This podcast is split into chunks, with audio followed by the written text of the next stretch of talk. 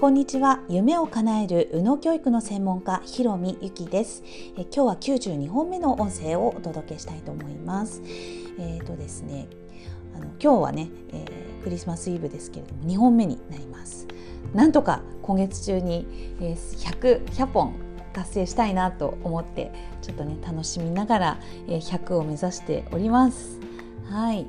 えー、今日はねえ、ー、とまあ私の話でもクライアントさんでもあるんですけれども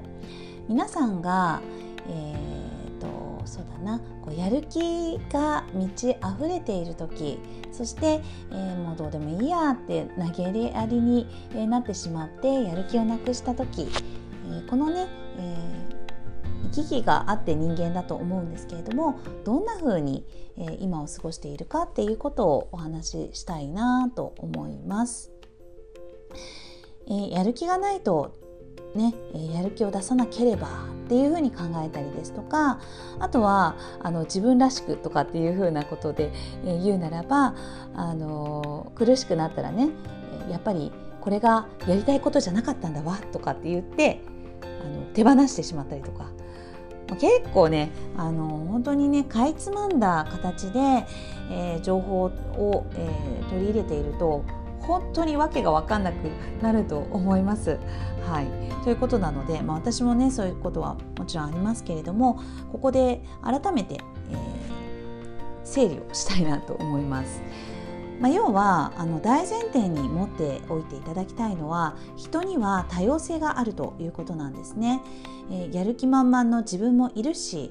えー、やる気をなくしてもうあのすごく後ろ向きだったりとかあもうどうせ私なんかできないってなる自分もいるし、えー、やりながらも諦めている自分もいるということなんですね。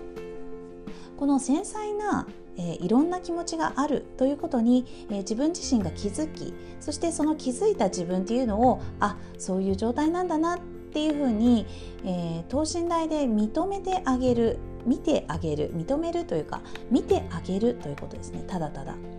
そうしてあげることが、えーと、自分をあのフラットに、え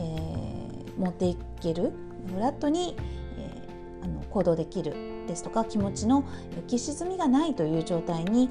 え、なっていくということなんですね。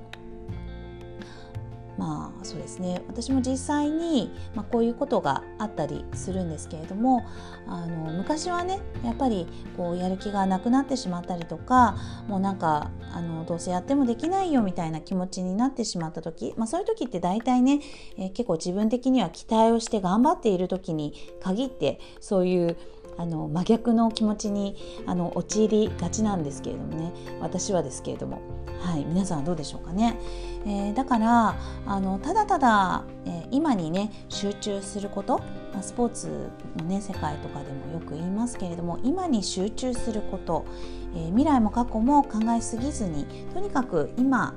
やることに全集中するなんてよく言いますよね。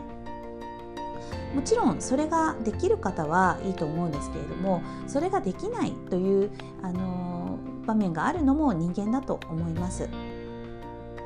だからこそやっぱりいろんな自分がいるっていうことを、あの認めてあげるっていうことですね。認めるっていうかもう本当に見つけるぐらいかもしれないです。結構皆さんね私も含めですけれども大人になればなるほど、えー、自分をごまかすことが得意になっていきます。えー、またルールや、えー、やらなければいけないっていうそのハフトゥーに、えー、しっかりそこを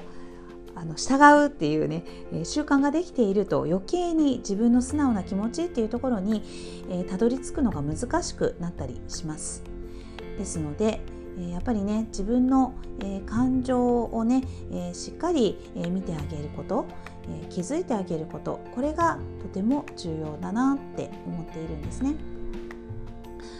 で、えこの感情っていうのは、ま、特に右脳とつながっているんですけれども、え、自分の感情をあの本当にね、え、そのまま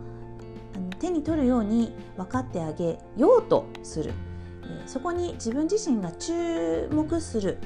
あの今自分のど気持ちどんなかなっていうふうに、えー、振り返るというか見てあげようとするこれをしないとずっとやっぱり、えー、見えること、えー、行動することでしか、え感じられないくなってしまいますので、えー、自分の本当のやりたいって何だろう、えー、自分の、えー、素直な気持ちってどどういうことなんだろうっていうのをあの見る習慣っていうのをね是非持っていただきたいなと思います。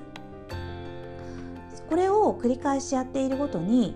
えーと、そのね、えー、さっき私が言ったみたいなあのすごいアップダウンがあるとか、えー、または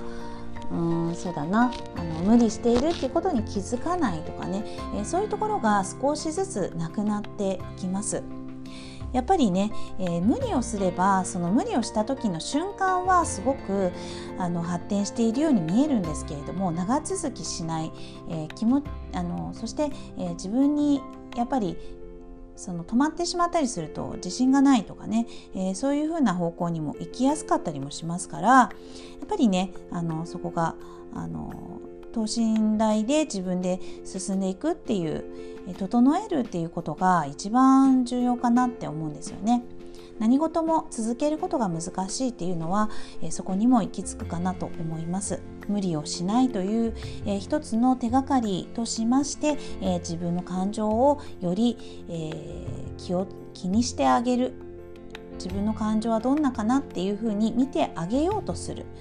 これがあのまず第一歩だと思いますので、えー、結構ね感情ないがしろだよっていう人は、えー、見てあげるっていう習慣をつけてみてください、えー、ちなみになんですけれども私は前から言っていますけれども朝と夜には、え自分の気持ちや自分の頭の整理、え考えていることっていうのとか、えなんだろうなこういうことししたいのにできてないとか、まあ、そういうのも全部、えつぶやきですね、えー、交互体で、えー、何々できてないよとか、まあ、そういう感じでね、え、誰に見せるわけでもなくですから自由に、えー、でね自由に書くって言ってもこれが、えー、箇条書きとか、えー、なんだろうなあのすごくかしこまった文で書くとかそうしてしまうとやっぱり、えー、自分のあのそのまんまの気持ちっていうのは出づらいんですよね。だからあのなんだろうな話し言葉でもう一人の自分がつぶやいているみたいな感覚で、えー、自分の頭の中を、えー、考えていることを取り出すっていう感じあとそれに加えて、えー、感情自分の気持ちってどんな、あのことを考えているんだろうとかそれを考えている時にどんな気持ちなんだろうっていうところを、え言葉に書き出してみるというのをぜひあのしてみてくださいすっごいおすすめです。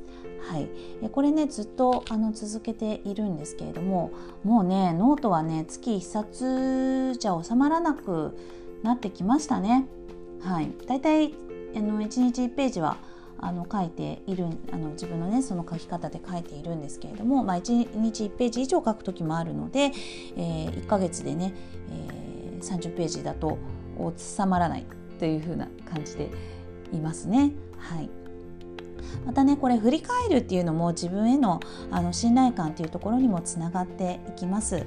あのまあ、ノートねどんどん増えちゃうとあの嫌だなとか、まあ、パソコンでね、えー、ペーパーレスとかあのよく言われてはいるんですけれどもやっぱり手を動かすっていうことのあのノートのねこのつながりっていうのもすごくあるので私はあの仮に捨ててもいいので、え、書くというところをおすすめしていますね。あもちろん全部じゃないですけれども今みたいなね自分の気持ちを整えるとか、えー、脳をねこう整理するっていう意味では手で書くというところをおすすめします。はい、えー、ぜひね、え、前も言ったと思いますので、え、やってなかったよとかそういえばあのまたやりたいなとか、まあ、そんな風なきっかけに今日の話がなってくれたらすごく嬉しいです。では、えー、また明日もお会いしましょう。ありがとうございました。ひろみゆきでした。